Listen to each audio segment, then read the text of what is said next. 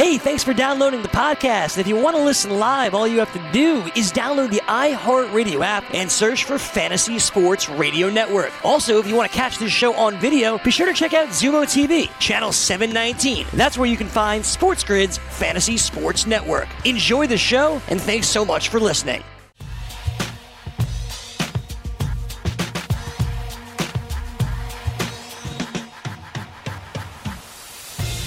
Hey, good morning. Welcome into another edition of Fantasy Sports Today. Craig Mish along with Joe Ranieri with you here on the show. Lots to discuss on the program as we get ready to close out the month of April. Just a couple of days left, and we get into May and June. And the closer we get, it does look like a lot of sports are coming back. Joe, have you made your tee time yet to play any golf? Have you set that up yet? Have you had a minute? Out. It was sold out, believe it or not. Went to try to get a tee time in the morning, and they were all booked already. So, yeah, that's apparently I wasn't the only one waiting to go back on the golf course. Yeah, very unsurprising there. Yeah, that's the way it goes. So the latest yesterday, really interestingly enough, and we're piecing some of this information together as we go, but the USA Today yesterday reported, Joe, that another baseball plan could potentially be in place for the 2020 season. And I feel like the more we're talking about this, the more we're getting close to getting going. So kind of just reviewing it real quick, and then we'll get into it here, is spring training is back again in June, potentially early June, where in Arizona and Florida, they kind of go through a 2 to 3 week spring training where the players are quarantined during that point, where no one in the outside world gets to interact with them or anything else. And then at that point, they start a regular season of the same 30 teams, but instead of playing in a normal schedule and in normal divisions, they're playing in different parts of the country, 3 different parts of the country, and 10 teams apiece. It's a little bit different. It's a little bit wacky. The divisions are also a little bit, of course, upside down.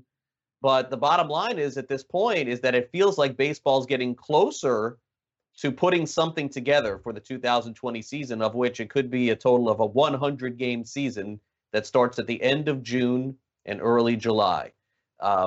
Joe, for both reality and fantasy, this is going to turn the league's upside down, as we talked about with Howard Bender yesterday. It's amazing that anybody would have any flack about not doing a draft again based on everything that I'm telling you now. If this ends up playing out, how could you not? Yep.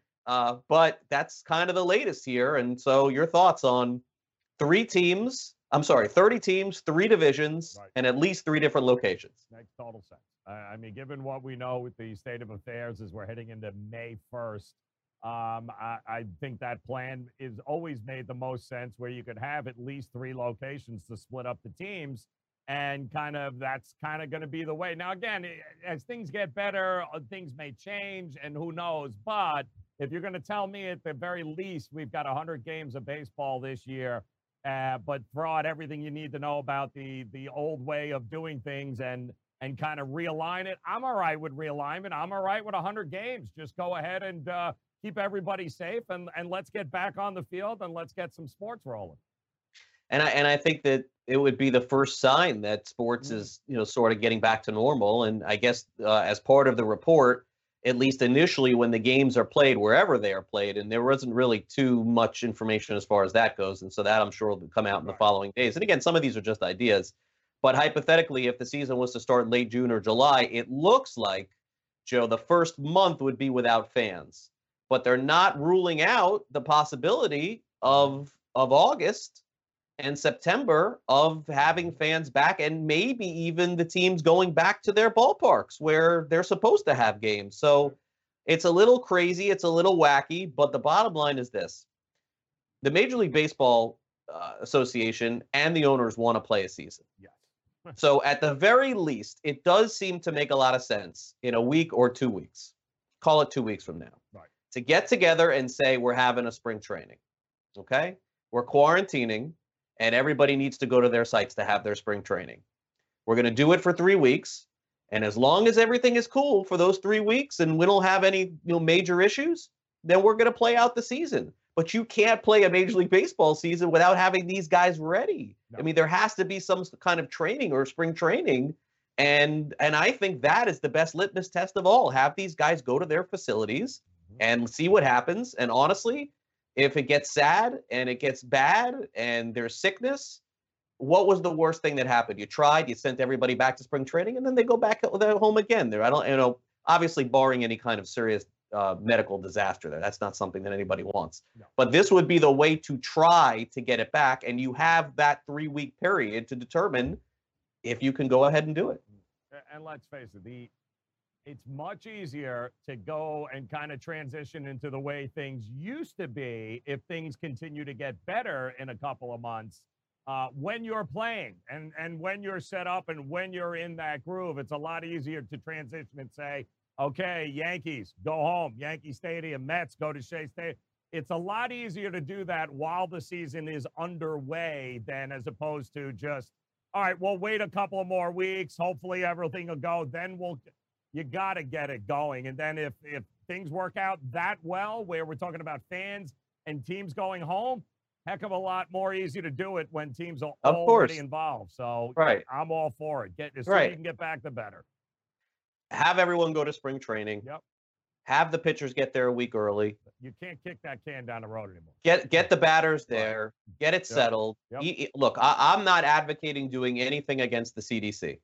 But at the same time, if you really think that you're going to have a regular season, you got to get the guys practicing first. It has to happen. And then in that 3-week period, 21 days, 18 days, halfway through, make the call.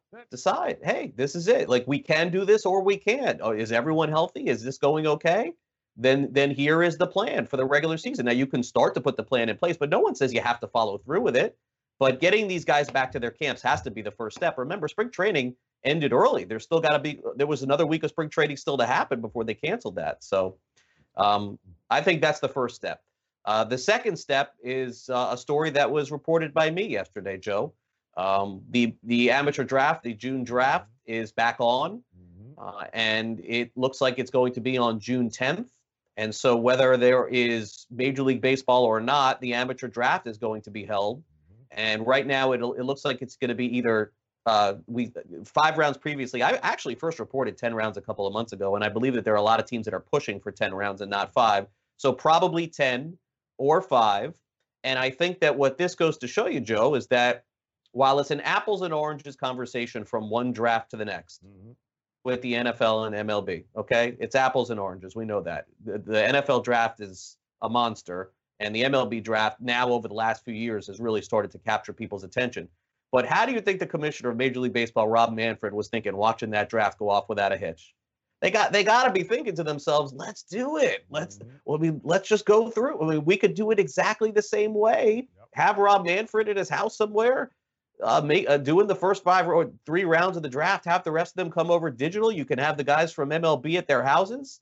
And so, from what I'm told in the conversations, that didn't have any, significant bearing on it. But I got to believe that once baseball saw that could be pulled off, there's no doubt that the baseball could pull. The NFL pulled it off, that baseball can as well. It's just one less worry for these commissioners, and whether they admit it or not, the idea of public perception matters to them. And if you pull one less obstacle out of the way going, listen, the NFL pulled it off. They were revered for it. It worked out.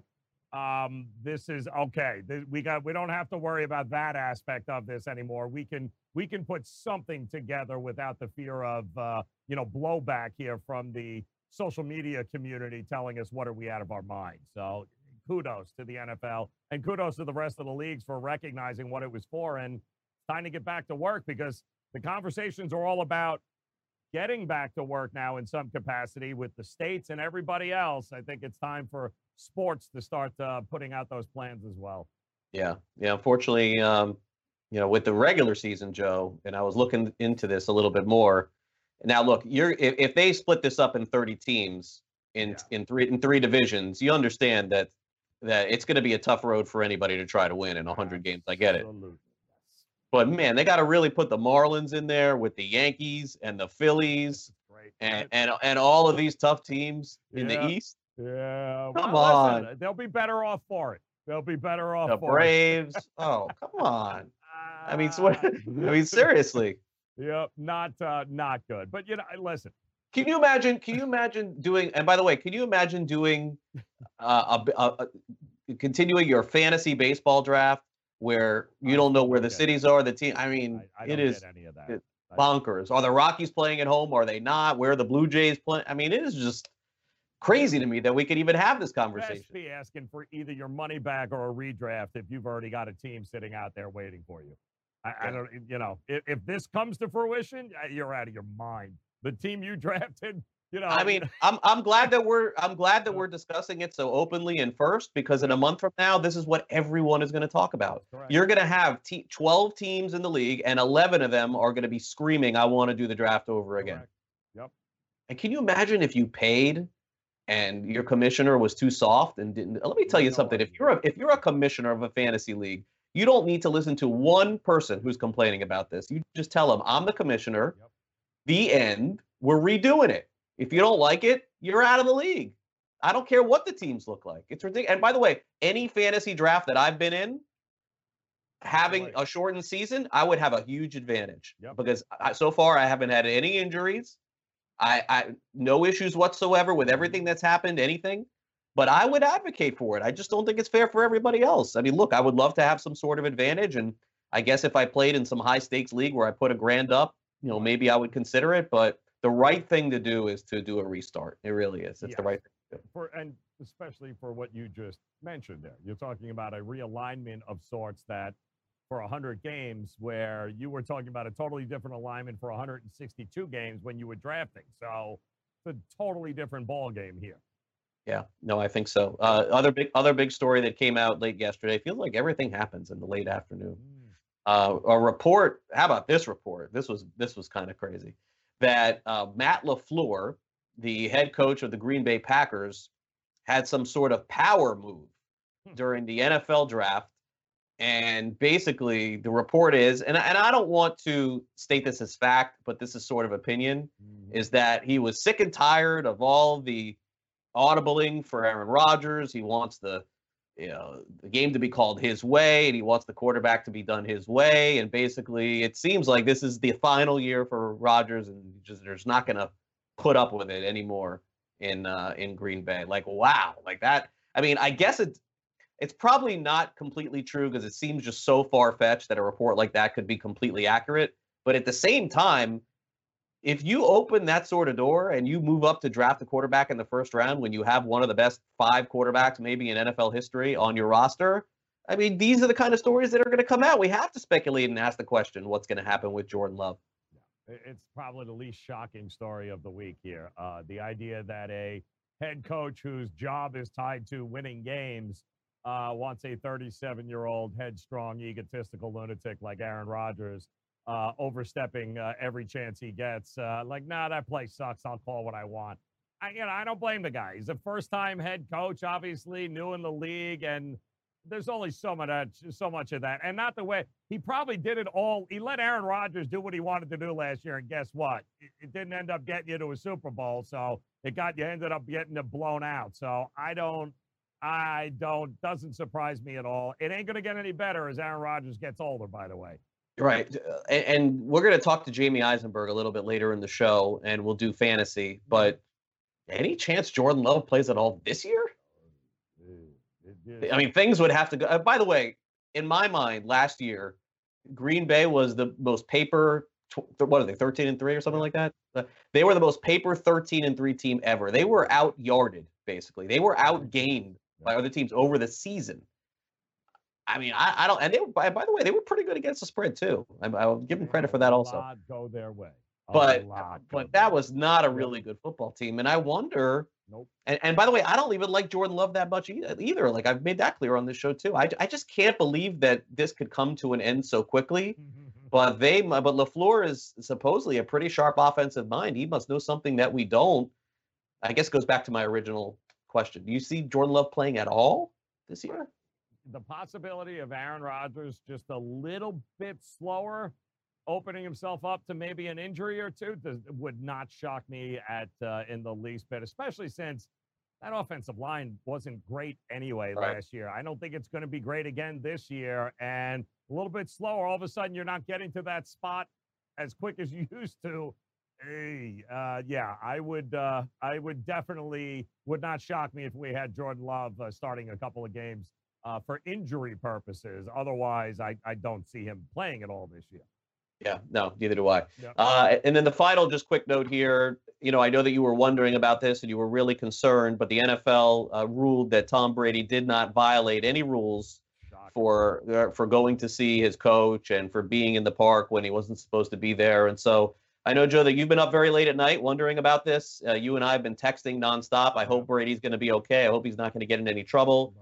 Late yesterday, the NFL did rule that he did not commit any problems, any issues. But I guess the further question is that, Joe, have you ever been inebriated enough to walk in the wrong house, somebody else's house, like Tom Brady did, totally sober? I guess he didn't know because he was not in, you know, the place that he normally is. Yes. But I still find it hard to believe that anybody would just literally walk into somebody's house without them opening the door. Yeah, especially your new, I think it was his Byron Leftwich, right? Your new offensive coordinator. You just walked right in, like that, no idea, like did not. Never been to the house. What's up, man? What? Oh, sorry, wrong house. That's real comfortable, real quick, isn't it, TB? That's real comfortable, real quick. I'd have laughed beyond laughed. I hope they got a couple of autographed memorabilia from him. Because otherwise... He said, I guess the guy tried to chase him down. But, Joe, in your life, in your 40-plus-year-old life, have you ever gone to a house for the first time and just walked in without somebody coming to the door? Never. Like, even when I was a kid, and even when I was at the University of Florida in college, and who knows what I was doing at that time, if I'm going to somebody's house for the first time, I'm at least waiting for somebody to yell, come in. Right? Like, get in. Yeah, I'm here. You know, something. Now, I will say this. That possibility does exist that maybe Brady texted him and Leftwich just said, come in, didn't know he's at a different house. And if that didn't happen, I give Tom Brady no excuse for that. You cannot just walk into somebody's house. No. And especially a house you've never been to before, number one. So there's got to always be a part of you going, I think this is the right house, right? I mean, I think I got it right. Like, if so, there's always got to be that level of hesitation where, you know what, let me just knock a few times, yell, you know, not just help yourself to, you know, some Ritz crackers while you walk in the door is beyond me. Absolutely beyond me. How'd you know he had Ritz crackers, Joe? I heard. Big deal. Joe's got the inside scoop. Low sodium Ritz crackers, by the way. Very good. Excellent. Speaking of no salt, we don't have any on this show. It's all sugar. Right. And coming up next, it's time for us to dive into our fantasy sports birthdays and also this day in fantasy sports. This is Fantasy Sports Today right here on Sports Grid.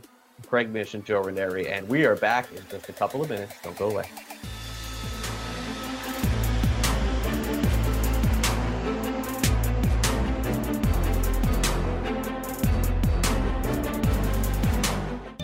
DailyRoto.com. Learn from the game's best DFS players. We don't just give you premier advice. We play every day. All major sports, all year round, we never stop. Industry-leading DFS tools and custom projections. And now, the DailyRoto.com Optimizer. In minutes, build and optimize lineups for cash games and tourneys. Learn from the game's best DFS players. Join DailyRoto.com. Welcome back to Fantasy Sports Today with Craig Mish and Joe Ranieri with you here on the show. Make sure you go to our Twitter handles at Craig Mish, at Joe Ranieri to find out the latest going on in sports and here on Sports Grid and on sportsgrid.com. It is April the 29th, 2020, a couple of days before we basically turn over to the month of May, which can't be any worse than the month of April, which basically, essentially, there have been some tough times in this country since we have been alive, Joe, and certainly I don't want to go back through history among those tough times, but I would say that April of 2020, worst month in a long time. Fair to say. Yeah, I would, good riddance sort of thing. Get rid of it. Bye-bye now. Don't come back anytime soon. It's been challenging, to say the least, that's for sure. I do not want to relive the month of April ever again. And I would guess that May is going to be a lot better than April, just with golf courses opening. Like, I mean, literally, like anything that would happen. Now, listen, I could be completely wrong. Maybe this is all a big mistake, but And then I'll have to come back. We'll be sitting here in June and July and August. Bring it up. Yep.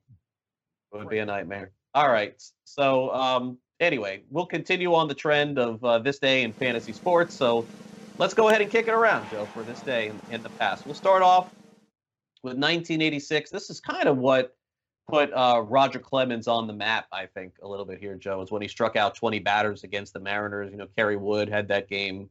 I think it was like 10 years later where he did 21. But this really was the beginning of the nickname Rocket, you know, Roger Clemens. In 86, you know, of course, the Red Sox end up going to the World Series and losing to the New York Mets. But Clemens had a fantastic career. I think this was sort of his coming out party. I guess that's probably the best way that I could put it. 86 was the beginning of it all for a lot of different reasons there. But yes, it was also going to be the beginning and end of his Boston Red Sox career too, when you kind of think about it. So I think he spent a few more years there, but he certainly had a kind of a weak ending. I don't even think most people associate him with the Red Sox anymore. You don't think so? I think I did. Well, he played with the Red Sox 84, 85, 86, 87, 88, 89, 90, 91. Six or 7 years there? 6 or 7, I think it was, right? I think it was there 6 or 7. And it was Boston, Toronto, New York, Houston, New York. New York, that's right, yeah. It's so funny because most people don't even remember that 86 World Series with him and Schiraldi and everybody else. Still can't figure out how they lost that. It's true. Yep. Well, a lot of people, Joe, don't remember Bo Jackson as a member with the Buccaneers because that never happened. April 29th, 1986, the Tampa Bay Buccaneers. Can you imagine this happening in this day and age? I can't. That the first overall pick in the NFL draft would just choose to not play? Are you kidding me? Like how did I went back and I read a few articles on this just for some context on the show, but the Buccaneers, honestly, Joe, I gotta say, they were not intelligent taking Bo Jackson. They should have known going in. And I get it. There's got to be a part of every NFL team that's going to want to force the player to play. But every single sign pointed to Bo Jackson not taking this deal with Tampa, and they still went ahead and did it and just threw the pick away. Yeah. That's crazy. You mean when Bo Jackson actually told them, "Don't pick me, I'm not playing for you"? Maybe that should have been the tee off right there. I mean, it's not enough sometimes. I mean, Eli Manning did that, I think, many years ago also, when he wanted to play with the Giants, and they accommodated that. But I'm not saying that it has to happen with every player, but it was perfectly clear at the time that Bo came out from Auburn, he was the best athlete in the world. This was kind of before Michael Jordan became Michael Jordan too. And everyone knew that Bo Jackson also had an inkling to play baseball as well. And so it was really easy for him to just say, screw it. And then, of course, the Raiders came in and ended up getting him the following year. But the Buccaneers were the doormats, Joe, in the NFL. We're not talking Bengals doormats. Yep. We're talking like since the Bucs came into the league, they just couldn't get out of that rebuild from the 70s. And it was just I can't imagine that if Joe Burrow refused to play for the Bengals, I think Joe Burrow would have been traded to somebody else and somebody would have picked him and he would end up playing for them. You got to give the context too. There was a reason why he did not want to play with the Tampa Bay Bucs, because at the time they're not the franchise they are today. Thank goodness. They were an absolute mess and he wanted nothing to do with them. So, but he also had a career waiting. He wasn't going to spend any time in the minor leagues. He was going right to Major League Baseball. We all knew that. So it was mind blowing that they didn't at least trade it away and get something in return. Memphis Chicks, that's where Bo Jackson started off and then played for the Kansas City Royals. I'll never forget that. All right. Well, yesterday on the show, we talked about the Orioles losing 21 in a row. Well, guess what? The following day, we got to give them some credit. If we're going to throw them under the bus, we got to bring them back for the next day. Their 21-game losing streak did come to an end the following day. Yep. They beat the White Sox 9-0. So that ended the misery for the Orioles that season, where they lost 100-plus games. Now, this is one that I honestly, if you would have said, give me the last 20 years of first overall picks in the NFL draft, right? I would have forgotten about Mario Williams. I don't even remember who Mario Williams is, honestly. Like, I remember he played in the NFL. I guess he was pretty good, but he was the, why do I not remember? Is this like a blind spot in my NFL drafting career? I don't remember much about Mario Williams. He was in Miami for a few years too, didn't he? Didn't they bring him here to Miami? I don't think so. Yeah, he was hurt a lot early on. I remember that. He was Clowney before Clowney. that kind of situation there. He was at the top of that draft. There was a couple of years there. Where was that, 80, 2006?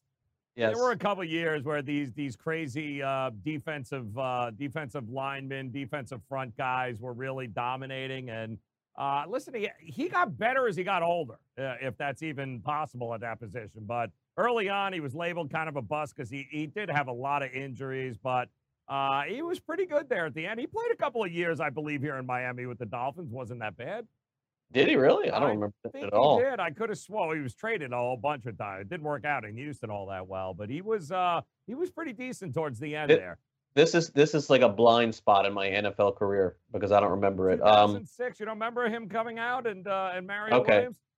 No, I don't remember this at all. So he played with Houston from 2006 to 2011. Right. He played with Buffalo from 2012. Oh, Buffalo, yes. 2015, and then it looks like he played 5 games with the Dolphins just at the very end. That's so you I'll give you credit for that. Although I don't remember that part of it. I remember, but he was actually pretty good, one of those pretty good with Buffalo defenses. Yes, yeah, absolutely. Yeah, I would say so. Yeah, absolutely. Buffalo makes more sense for sure. That's crazy. All right, and then our final this day in history is this was not that long ago, actually. 2 years ago, LeBron James broke Scottie Pippen's NBA playoff steals record with 396. And so with all the games that LeBron plays in the playoffs, he goes ahead of Scottie Pippen. Remember those 2 years that Michael Jordan didn't play. Scottie Pippen was still going back to the playoffs with the Chicago Bulls.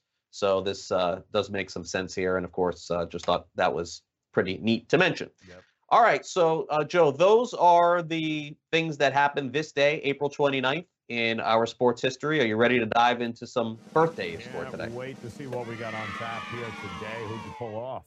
All right, so we're going to start off with, if it's a baseball Hall of Famer, I try to include them here, and probably not a lot of people know who Luis Aparicio is, and, you know, he was born a long time ago and was known as the best defensive shortstop in the history of the league until Ozzie Smith came along, but Luis Aparicio, White Sox Hall of Famer, born in 1934. Dale Earnhardt, 1951, was born and, of course, died in that tragic accident. That's one of those things, Joe, that when it happened, it was a huge story in sports. Like, I remember where I was at the time. I remember the coverage of his death at the time, talking about the kind of seats and it wasn't protected and, you know, this Hans devices. I'll never forget going back to that, like the amount of coverage that got because of the person that Dale Earnhardt was. And, of course, his son went to have a great career as well. I've never been really big into NASCAR, Joe, but Earnhardt's name is clearly one of the best of all time. He was a cool cucumber, too. I remember that race also like it was yesterday because I remember watching it and going, wow, you know, he was close in that race, too. And then all of a sudden at the end, it was like, it didn't look that bad. Nothing. It looked like we'd seen a million worse crashes than that. Yeah. And then next thing you know, he's dead. They're pulling him out of the car. Like, what just happened here? It was mind-blowing for everybody involved. Yeah, no, I remember I was working at a TV station at the time. And we did like 3 straight days on coverage of that. And not just that, but like going down to Homestead and talking to people about the cars and the kind of devices and now there's going to be more safety. And didn't see it coming. Like that was a wild one. And of course, Dale Earnhardt Jr. went on to have a great career as well. Yep. 1965, we go to Reggie Miller. This is Joe's favorite player in the history of the NBA. He asked specifically if we could bring him up here on the show. Reggie Miller, very good broadcaster, great player, of course, for a long time in the NBA, and also one of the longest tenured players in the history of one team in the NBA. We're going to get into that subject a little bit later. Are you a fan of Reggie Miller, Joe, or do you hate him like every other Knicks fan? He was an assassin. Nothing not to like about him, man. The guy came to play, and ever since he told Spike Lee to sit down over there, I thought that was pretty they had some epic battles, man. Those Pacers in those days between the Knicks, the Pacers, and Jordan, it was good. People don't realize how good basketball player he was. That he was an assassin, Reggie Miller. He wanted to take over a game. He took it over. I don't care who you were. You weren't stopping him. There was that one game where they were down like 4 with 5 seconds left or something like that. He hits the three, gets it back. Right. It was ridiculous. It was like, come on. And he was laughing at Spike Lee the whole time. It was great. It was great. Yep. Yeah. 1970, Andre Agassi was born. It's like Agassi week here on the show. Second time we brought him up this week. That's oldest to be number one, and now his birthday is today. Back in 1970, and so happy birthday to Andre Agassi. Wow, Jay Cutler, a double day of Jay Cutler too. Wow, but an unfortunate week for Jay Cutler as he's going through some marital issues, and no birthday present here from the wife, I guess, for Jay Cutler. Joe, Kristen Cavallari and Jay Cutler reportedly getting a divorce. And why do we bring that up on this show? It seems like that's not something we should bring up. But I guess if you're going to put yourself on reality TV, Joe, all bets are off. Like, you're fair game, I think, at that point. That's the way I see it. If you're going to do a reality show and you're going to show everything about your life, I think it allows us the opportunity to do that. Now, on the flip side, if someone is going through a divorce in the NFL or Major League Baseball, it's like not even a topic for us to discuss because it's a personal life thing. But if you put your personal life on TV, I think, I think that allows us fair game to be able to talk about it. Which is why I don't even buy any of it, because most of what these people do is for attention and headlines. And do not be surprised if in a couple of months they work it back out and we got ourselves a new TV deal. Don't put it past them. Yeah, by the way, how do you get divorced after spending 3 weeks with your significant other in the Bahamas? Like, you got to have some serious problems if that's indeed, because I'll tell you that I could spend 3 weeks in the Bahamas anytime you want and become back very, very happy. All part of the master reality television plan.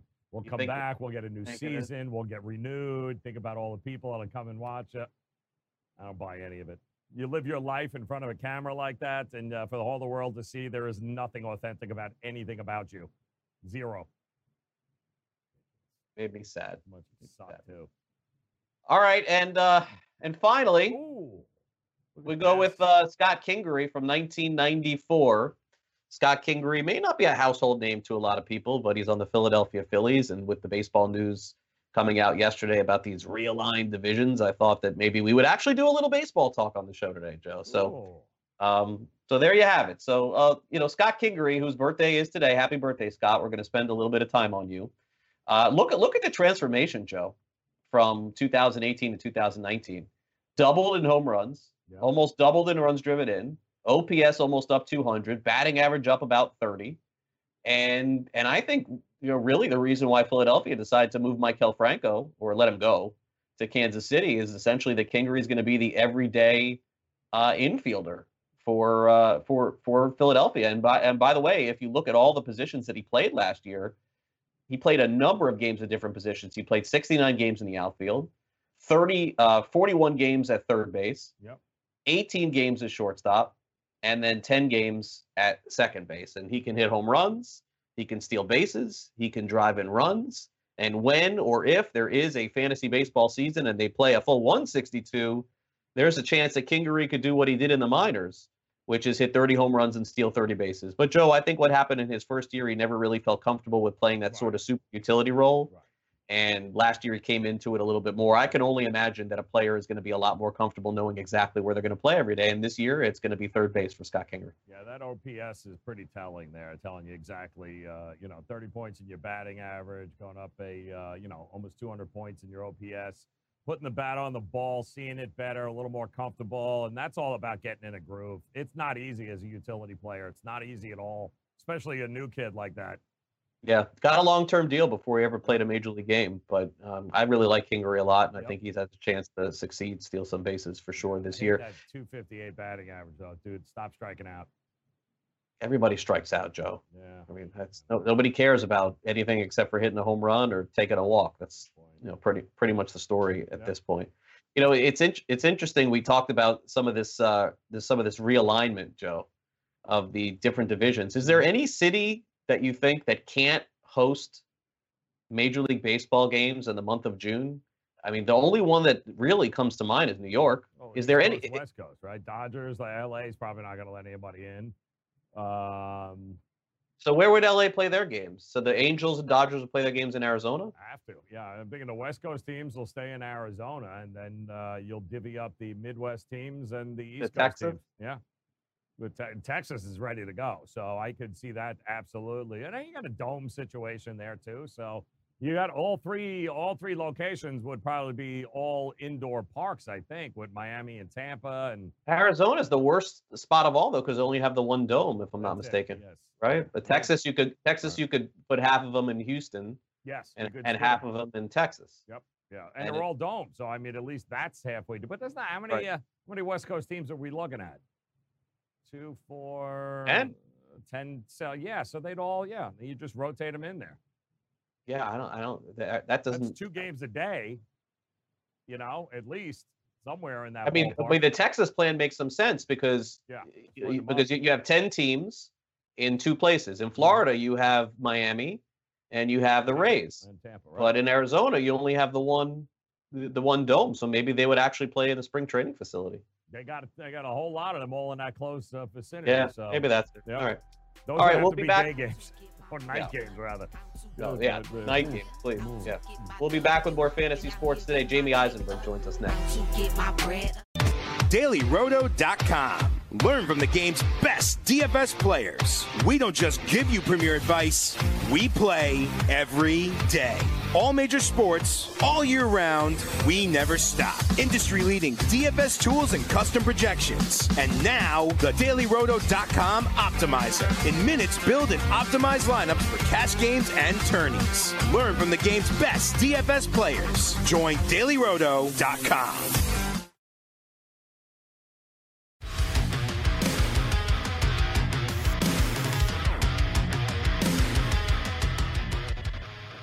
And welcome back to Fantasy Sports Today. Craig Bish along with Joe Ranieri as we continue some of our discussion about the 2020 NFL Draft from a fantasy perspective. And we bring in Jamie Eisenberg of CBS Sports and, of course, CBS Fantasy, CBSSports.com. You can follow him on Twitter at Jamie Eisenberg. Jamie, thanks so much for coming on the show. And it's good to see you and talk to you. How are you?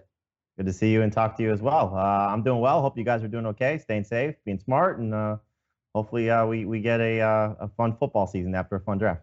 Yeah, hopefully so. It was a really exciting draft. I know a lot of people watched. I was watching the first 2 days, Thursday and Friday. I was completely locked in, and then Saturday came, and it was a little bit in and out there. But I'd love to just kind of, first of all, get an overall thought from your perspective on the fantasy side of this thing. The way that I've kind of described it, at least from my view, Jamie, is that it seems like it's really deep. Like there are going to be a lot of rookies drafted this year. I'm just not so sure how high they will be drafted. That was my view. I'd love yours. Well, I think it's interesting, you know, depending on if you're talking seasonal redraft leagues or dynasty leagues, because there's some guys that ended up in some great spots that could be fantastic for 2021 and beyond. But I think when you're talking 2020, you're right. It's a deep class.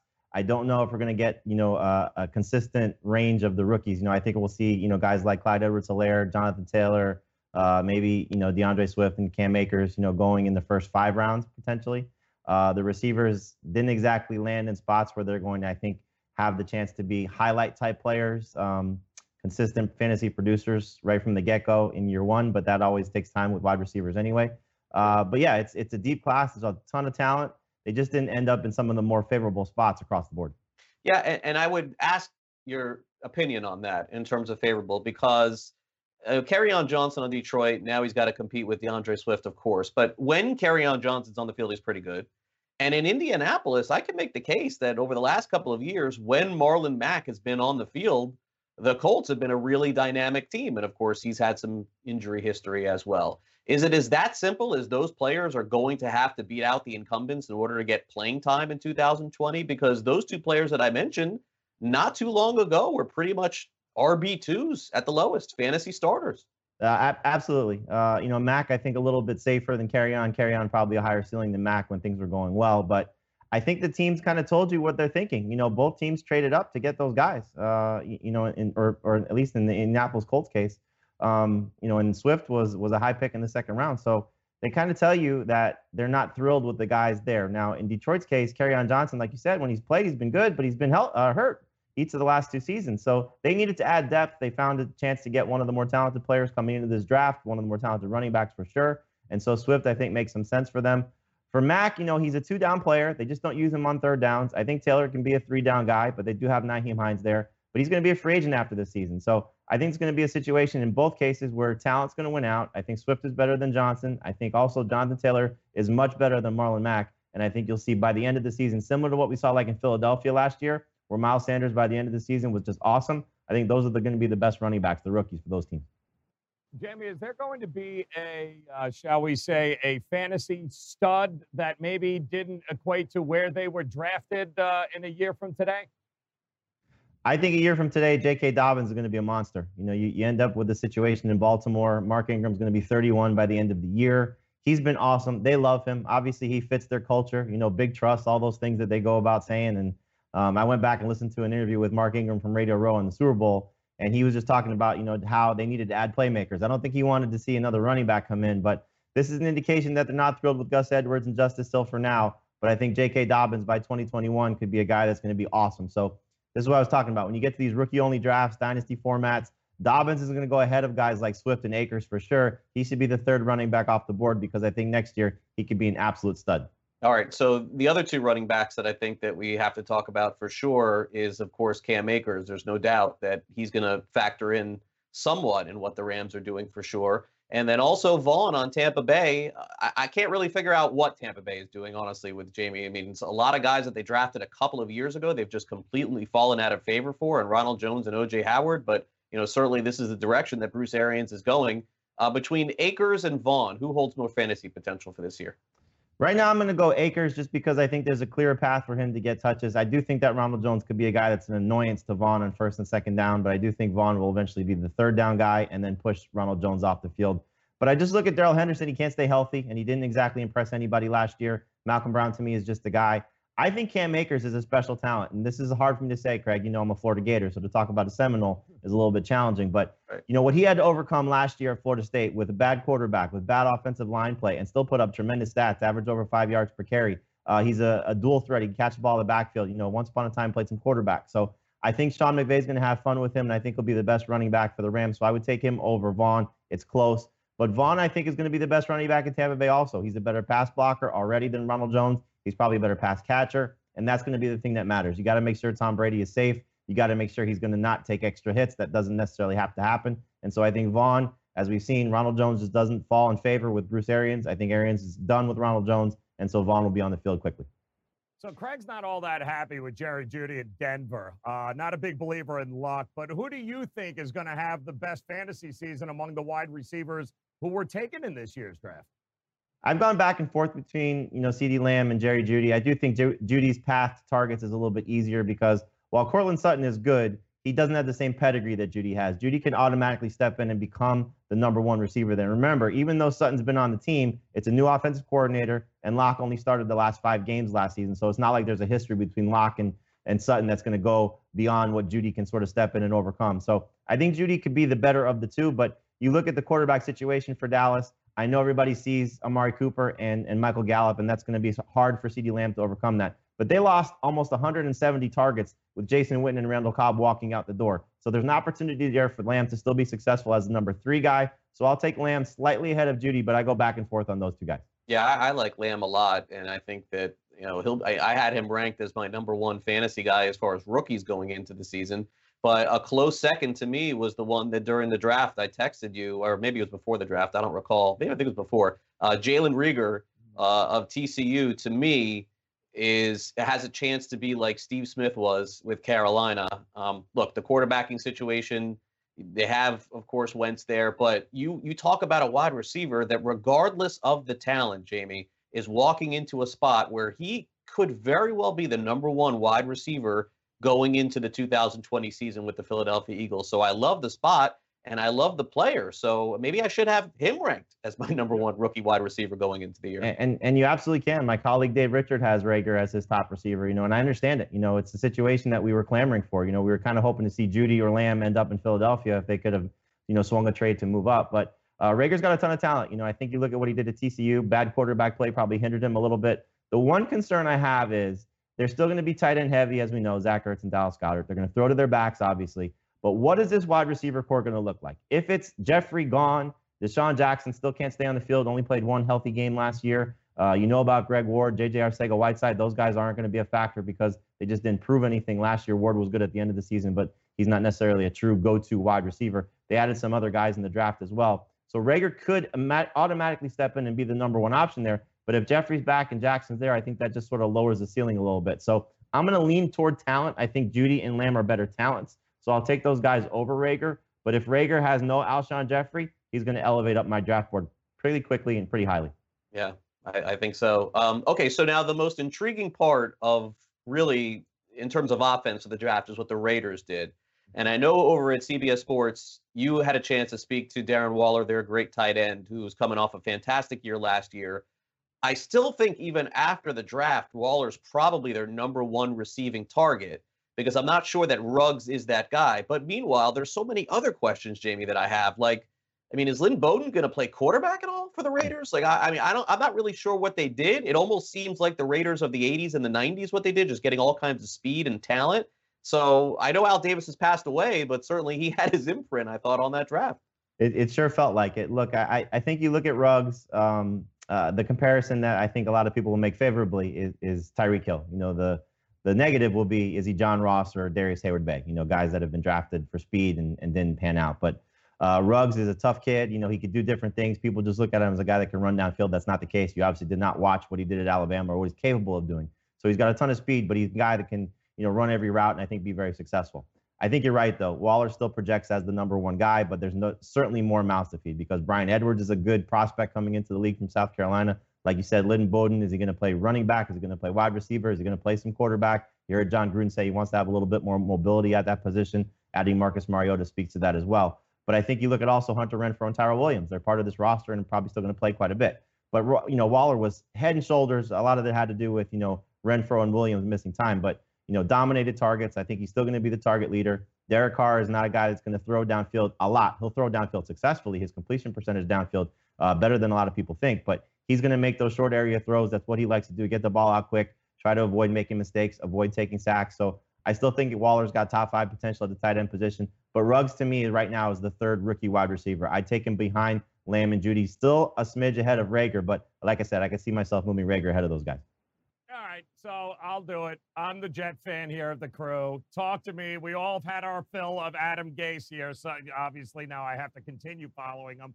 But what do you think? Mims there to the Jets, the second year in Adam Gase's offense. Do you like the weapon? Do you like the kid heading to New York for Sam Darnold?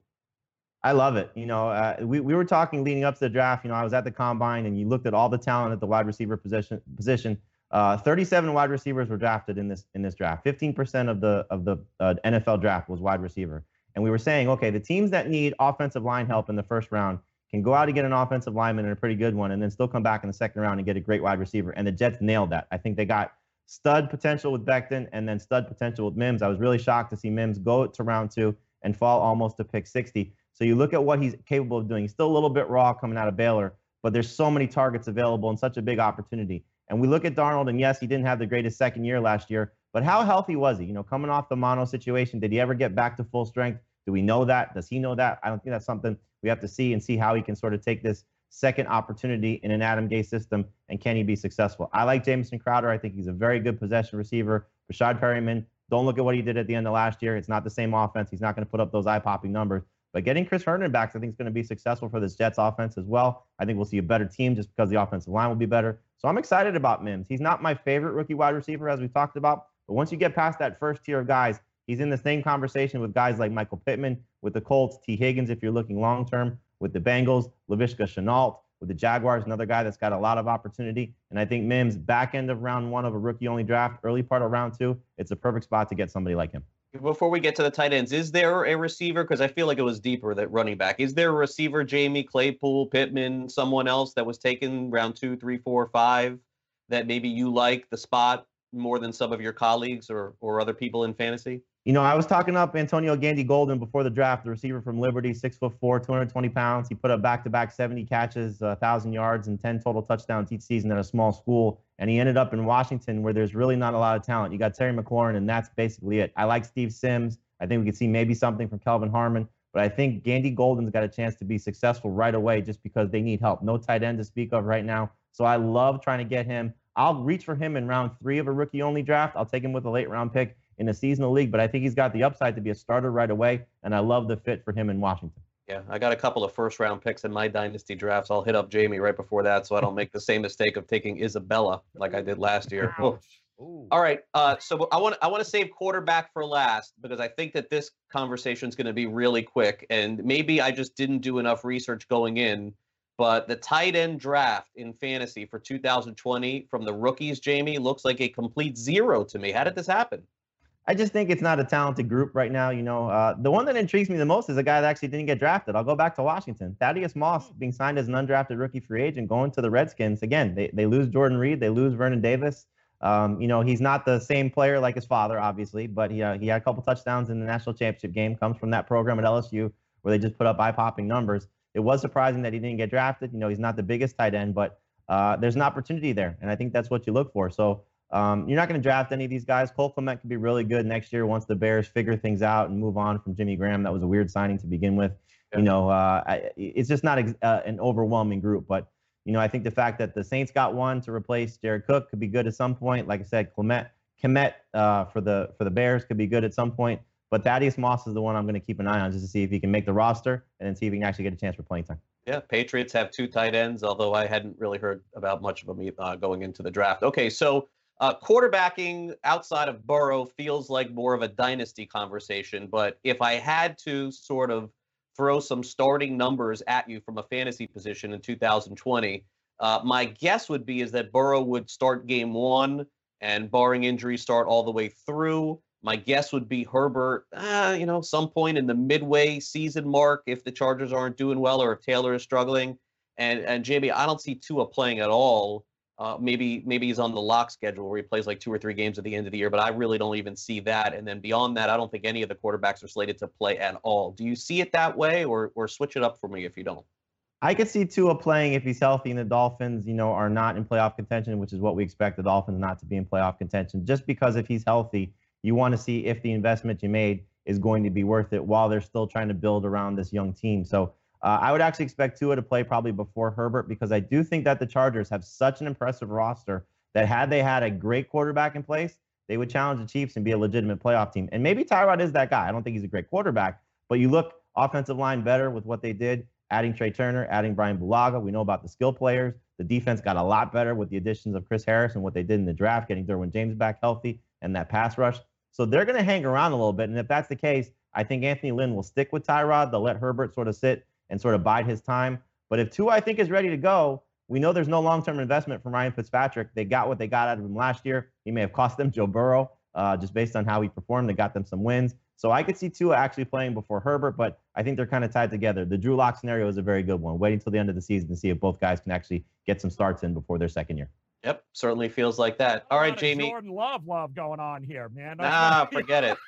2 years. Well, maybe after that report yesterday, maybe it's sooner than later. We'll get into that a little bit later in the show. We've taken enough of Jamie's time. Follow Jamie on Twitter at Jamie Eisenberg, of course, CBS Sports, CBSSports.com. He and the great crew over at CBS covering fantasy football like no other. Jamie, thank you again for coming on. Really appreciate it.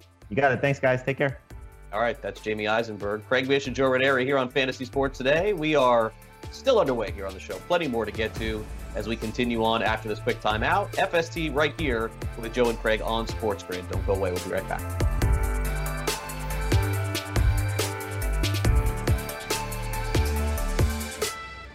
DailyRoto.com. Learn from the game's best DFS players. We don't just give you premier advice. We play every day.